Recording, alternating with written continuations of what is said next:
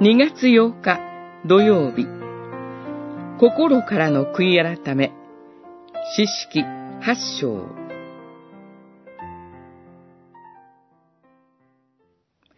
ギデオンは彼らに答えた。私はあなたたちを治めない。息子もあなたたちを治めない。主があなたたちを治められる。八章二十三節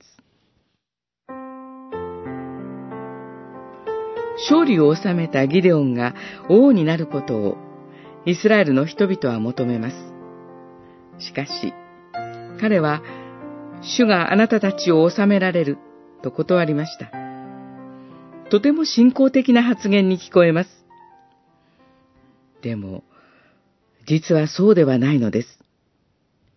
彼は、口先では信仰を語り、神を尊びますが、実際は王のように振る舞います。勝利という手柄が彼を高慢にしました。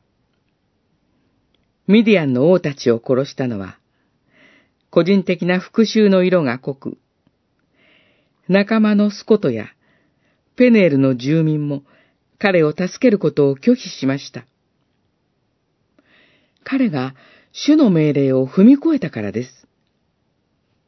さて、ギデオンは戦利品の金を集め、礼拝用のエフォドを作ります。そして、祭司のように自分勝手に礼拝を行いました。これは伝統的な祭司職の軽視を意味します。彼の自宅にはバール像があったため誘惑されたのでしょう。